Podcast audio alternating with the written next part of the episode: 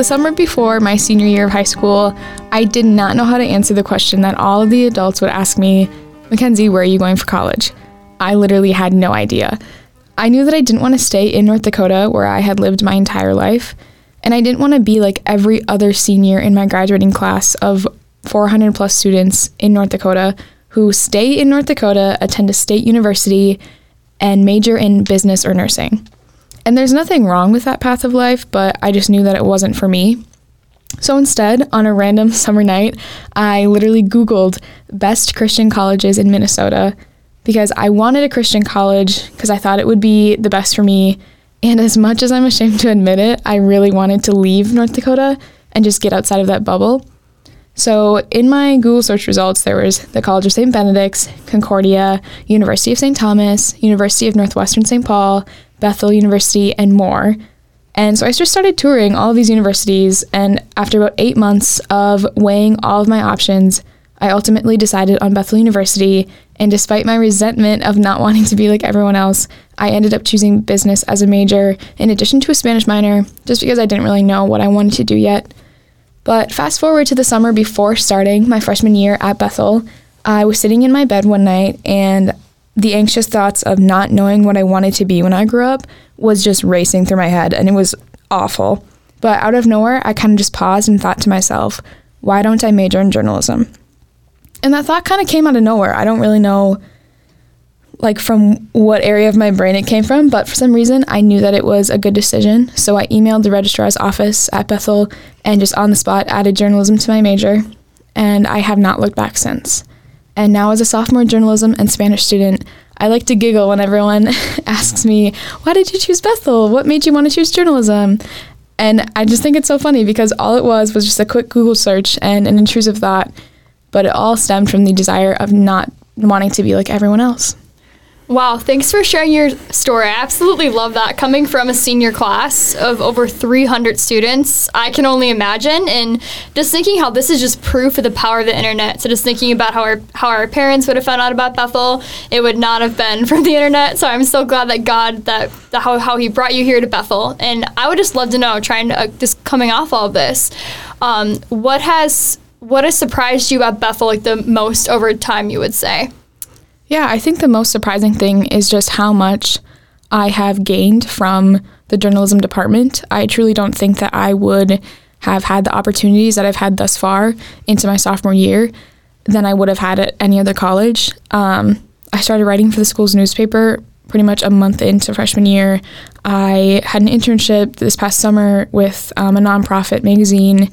Um, went to a different country this past January to study abroad for journalism.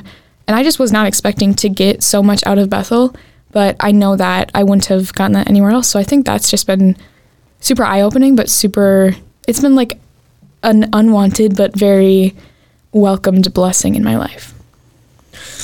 Yeah, uh, going back to how you had to like look this up, to me that's a crazy idea. I went to a school where it's almost expected that you go to a Bethel or Northwestern. Welcome to the Modern Story Podcast, episode number five. Today, we're telling stories about how we can turn the world inside out and upside down by staying true to ourselves and going against the grain in corporate America and the trends of today's generation. I'm Mackenzie Johnson, and I like 40s music, making dinner with friends, and having impromptu dance parties in the living room. And my name is Hannah Hunoff, and I like shopping at unique bo- boutiques, traveling to countries across Europe, and scouting the best coffee shops in the Twin Cities area. I'm Alex Edstrom, and I like baking cake, co- cake balls or cupcakes. I also like playing team sports like soccer and basketball, and I love making money through business. But let's get started with Hannah and her story called Revelations from an Integrated Marketing Campaign. I slipped into my a J. Crew blouse, navy dress pants, and a matching blazer, feeling like a stylish executive featured in a Nordstrom catalog cover. A pair of navy 3 inch Armani heels completed the look. Four knitted Love Your Melon beanies, a light blue cam- campaign poster board, and a large gray Kate Spade purse were sitting in the back seat of my silver Jeep Cherokee. As an avid member of ADECA, a marketing and entrepreneurship club for emerging leaders, I reached for my Golden Boss portfolio case and quickly pinned my circular royal blue ADECA pin onto the left side of my suit Remember the three H's heart, hustle, and humility. My dad enthusiastically yelled as I exited out my front door. Swiftly walking down my imaginary red carpet with Macklemore's song A Glorious is stuck in my head, my heels clicked and clacked as they hit the icy cement like a like a trail of rainbow gumdrops sliding out a fire truck red canister. The countless hours studying over 300 marketing vocabulary, analyzing dozens of case studies, and meticulously developing a 10-page integrated marketing campaign for the accessories company Love Your Melon all amounted to this very day the ADECA regional competition at the Hyatt Regency Hotel in Minneapolis. Sitting in a couch, sitting in a coach bus on my way to the competition, I set my eyes on the sparkling blue translucent Minneapolis skyscrapers. The city was calling, with the Target Corporation and the U.S. Bank Plaza in sight. When the bus came to a screeching halt, I felt my nervous a, a butterfly shift to steadfast excitement. The frigid winter wind, not nearly as strong as my heart and my hustle, almost blew my pearl necklace off its latchet as I walked up the, ho- the steps of the, the steps of the Minneapolis Hyatt Regency Hotel. On my way to the elevator, I passed by a sea of black suits and cheap smelling perfume and pretentious smiles. Brief briefcases in hand, French manicures galore, business cards in pockets. The 20 second elevator ride up to the fourth floor gave me a window to really think about corporate America. What is corporate America lacking? Do I want to be confined to a cubicle forever? How will I integrate my faith into the, into the workplace? Reciting Acts 2024 in my head, I entered the waiting room and felt the competition brewing. A blonde woman with a pink tweed blazer called my called my name. I entered the room, set my present I set my presentation board on a black easel, and greeted four judges sitting at a circular table. I started with the typical professional greeting, maintaining eye maintaining eye contact and a very bright smile, and transitioned to sharing my Love Your Melon integrated marketing cam- integrated marketing campaigns executive summary, and then and then moved on to the campaign objectives. I soon felt a stir in my heart as I focused on the heart of my campaign. I ultimately, suge- I ultimately suggested that Love Your Melon should tangibly embody their mission and values by shining the spotlight on the true heroes of its story the millions of children battling cancer. Tears began to trickle down the judge's eyes, and they soon began to rally around the campaign's heartfelt purpose. In this very moment, um, numerous revelations about my future advertising and marketing car- marketing career um, just came just came to my mind. Amidst the glitz and glam of corporate America, there was a great deal of purpose missing. My purpose found in Christ ultimately was the force that was driving me all along. Cubicle or no or, or no cubicle or no cubicle. I want my life to re- to reflect a sense of purpose that never runs dry winning a shiny second place medal did not compare to the enlightened to, to the enlightening revelations that I found that day. Purpose in corporate America is like a rare red a diamond, which can enhance every endeavor along the way. Well, first, I'd like to say congrats on getting that second place medal. Uh, I know I personally have never done that at a business conference or anything like that in my career in high school. Uh, I've also never really heard of DECA personally. Um, about how many other students were there? Were they high school, college, or where at? So at this, so right now this is like the regional competition, so it's not quite the state one yet. So there was probably about a thousand other students from various high schools just in the Minnesota area. But yeah, it was. I mean, there was probably about I would say maybe 20 to 30 people in my direct integrated marketing campaign category. So I mean, it was still really hard even to place. So it was just great being around like you know a wide variety of people. But I would say there probably my chapter in high school was about 50 students.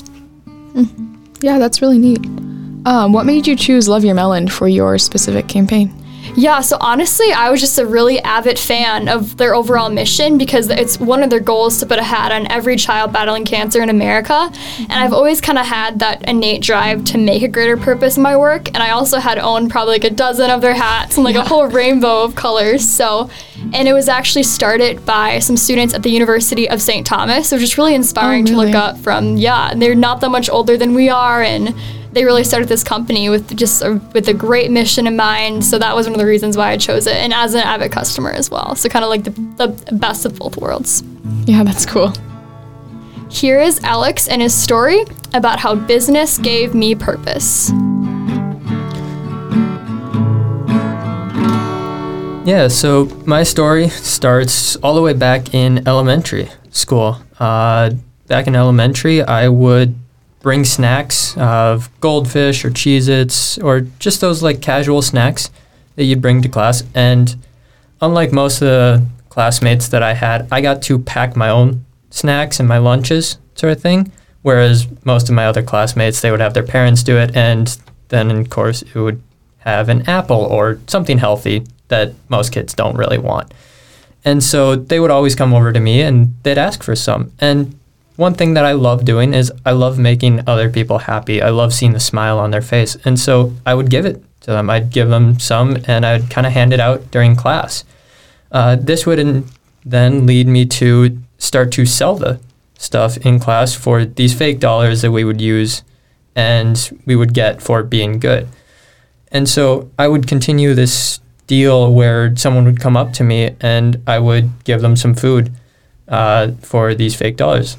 Eventually, this led me to start bringing more and more snacks. So I would have two large bags of snacks that I could start handing out for money. And this really just made me love business. And I didn't even know what business was at this time. I just knew, hey, people were happy and I have all the fake money in the world. And so this would then lead into high school where I started to learn more and more about business and it became me selling different types of snacks, whether they were Cheez Its, Goldfish, or drinks, pop, Gatorades, different stuff like that. And I would be selling it for real money. This would eventually grow to where I had some teachers actually help me selling these products because they just wanted to help. They liked seeing people doing business. And so they came up with an idea where, hey, if we bring you five customers, can we get something for free? I'd sell my things for a dollar. So, hey, five new customers for one thing free, that's a good deal to me. This then got the attention of administration, who got very upset because they had a vending machine on campus and I was taking all that business from the vending machine. So they came up to me and they had told me to stop because it was hurting their stuff. Well, I didn't really listen. I went against them because if I was to stop, then all my customers would start having to pay higher prices and they wouldn't get what they wanted uh, because our vending machine was also a healthy vending machine. So I continued to do this business, but I didn't have the help of the teachers anymore and I did it more in secret, sort of thing, with some close friends. But this would eventually lead to where my biggest issue came high schoolers don't have a lot of cash on hand. So I started a debt program where then I would give the product to them and I made a deal. Hey, you got one week.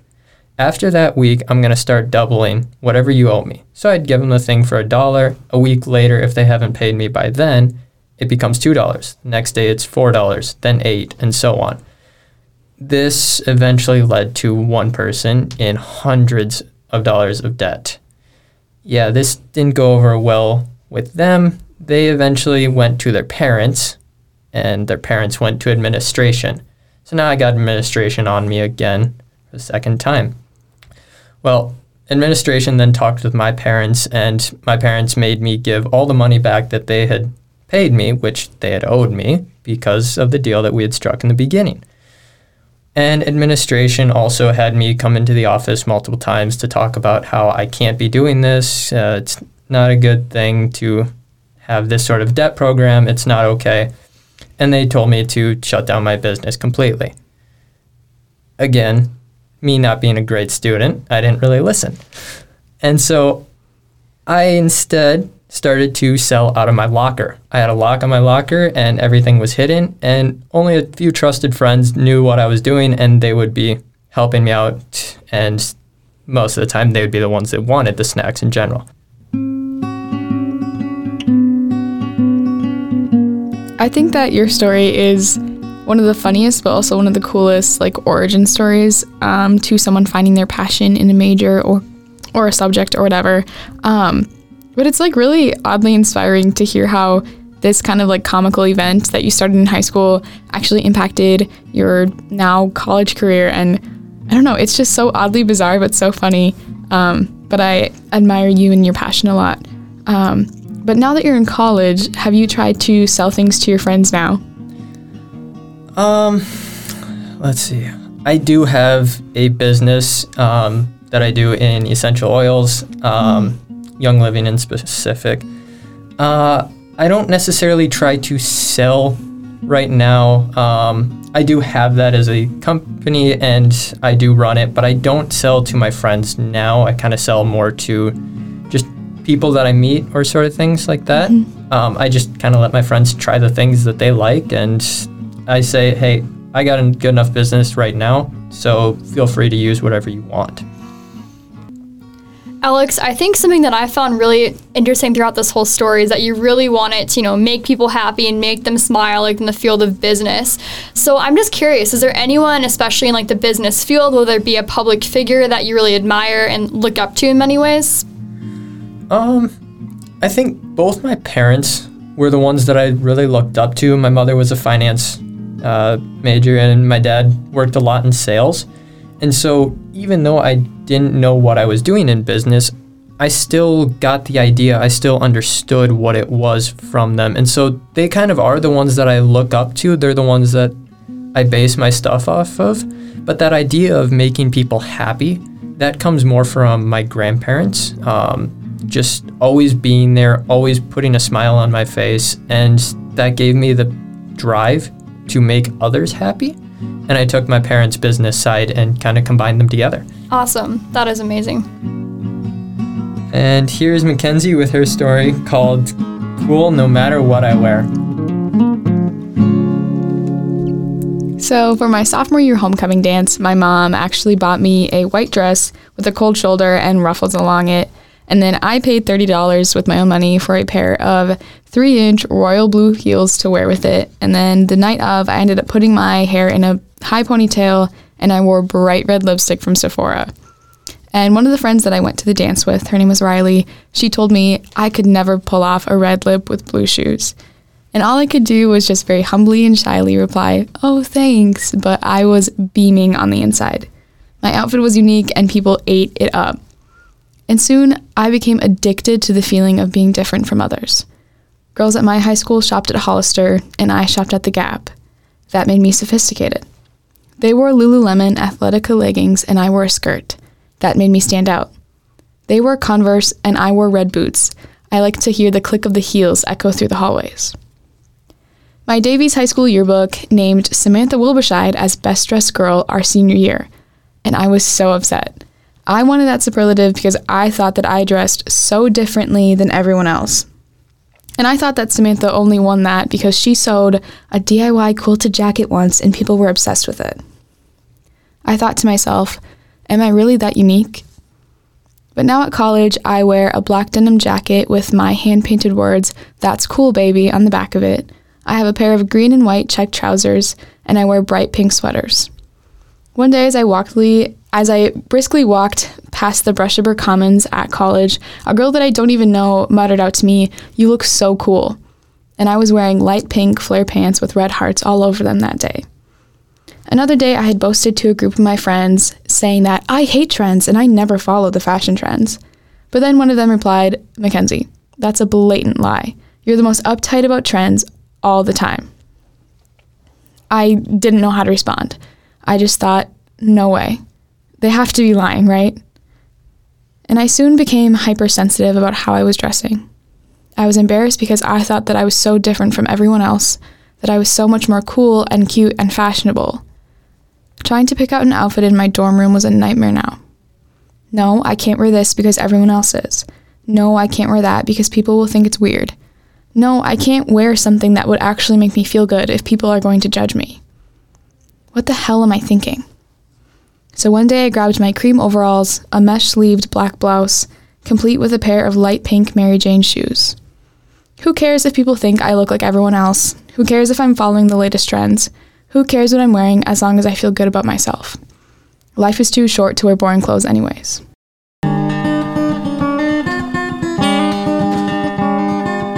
Let me just start off by saying that I love your iconic That's Cool Baby jacket. And I love your outlook on trends. You know, trends are what you make of them, they truly come and go. But I just think it's really important, like, also thinking about fashion as art. And I see you do that, and I really admire that.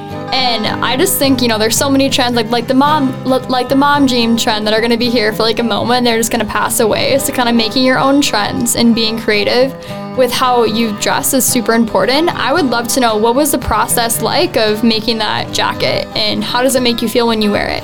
Yeah, so I actually took the idea for this jacket from one of the main singers of my favorite band. He had this it was like a leather jacket that I think the brand like Givenchy or something made, and it was like three thousand dollars. And Oh, so I looked it up, and I was like, "Oh, I love that jacket. I think it's so cool, but it's so expensive." So I said, "No way! I can totally just make this on my own." So I just bought a random like black denim jacket. I think it was on Amazon. Wow. But um yeah, and then I found this font on Pinterest and I I was so serious about it. I took white chalk and I very delicately traced like hand traced the letters. I had the font in front of me on my computer and had the chalk in my hand as I had like my leather jacket in my denim jacket in my lap and whatever. Very caref- carefully like hand traced the letters and then I went in with white fabric paint, just went at it and was so like articulate about it and I would get so mad if someone would walk close to me because I didn't want them to bump me. But yeah, I just painted it and I fell in love with it and I think it's kind of one of those things where one if I don't know how to accessorize an outfit, I'll kind of automatically throw it on and just be like, "Oh, this is an easy thing to dress up my outfit whatever."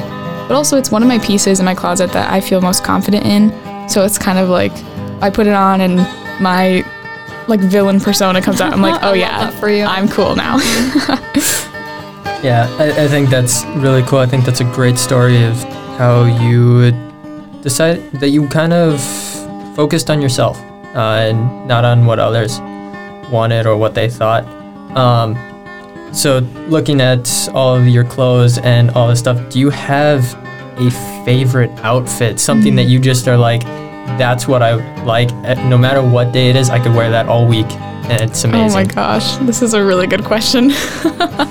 um, I think, oh man, I mean, kind of a favorite, but also just like a staple. If there's, I don't know what to wear, I'll do a pair of good American jeans that are like this really pretty blue color with just a simple white button down, and I'll button it up and then only tuck in one like corner of it, so it's kind of like a um, off balance tuck and whatnot. And then I will usually just wear a pair of like black booties with it, or even my Converse or like cute sneakers or something, and then accessorize it with um, gold jewelry.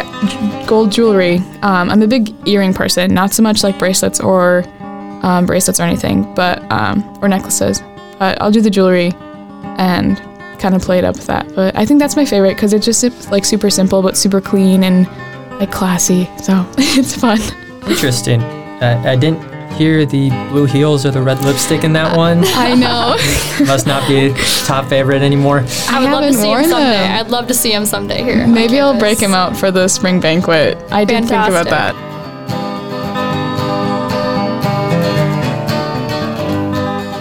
So, what have we learned today from hearing each other's stories? I think I've learned that the world needs us to show up and just be who we are called to be and to use our innate passions to positively impact the entire world around us. You know, in the midst of constant innovation, pandemics, trends, and the pressure to climb the corporate ladder, there's pressure to conform to the standards of our world. We must be steadfast in our fashion choices, business practices, and ultimately be purpose driven in all the things that we do in the world. And what I learned from all these stories is that we need to stay true to ourselves and pursue what makes us happy. Uh, it doesn't matter what the world thinks or what others think about us, as long as we stay true to ourselves and we're confident in ourselves. Uh, it doesn't matter how we dress, how we act, or how we can pursue our dreams because it makes us happy and it can make others happy as well. I think the main takeaway for me is that there truly is power in being our own individual selves, and that power is not only what makes each of us unique, um, but it's what can inspire others as well because I know that for myself, it was inspiring to hear Alex and Hannah's stories. Um, so it was just really like worthwhile to sit here and hear that. And then I also think that individually individuality is something that needs to be celebrated more. We would like to thank some people for helping us out on the Modern Story podcast here at Bethel University in St. Paul, Minnesota. Uh, first, we would like to thank Nick Swedlund and Alyssa Tay for building this podcast studio and giving us access to it. And thank you to Ellie McLaughlin for helping us in the podcast studio. Um, thank you to the writers who inspired our stories. And we should also just thank each other because we edited each other's stories and we were able to share with each other. And most importantly, please be on the lookout for the next episode of the Modern Story podcast. And with these stories, you should go and tell people about them. Uh, you could start by telling your mother. Then you could follow it up by going to your youth pastor, and then, you know, occasional dentist visits, and you can tell all those people. Now, if you want to get venturous, you could tell the campus squirrels or tell the goats.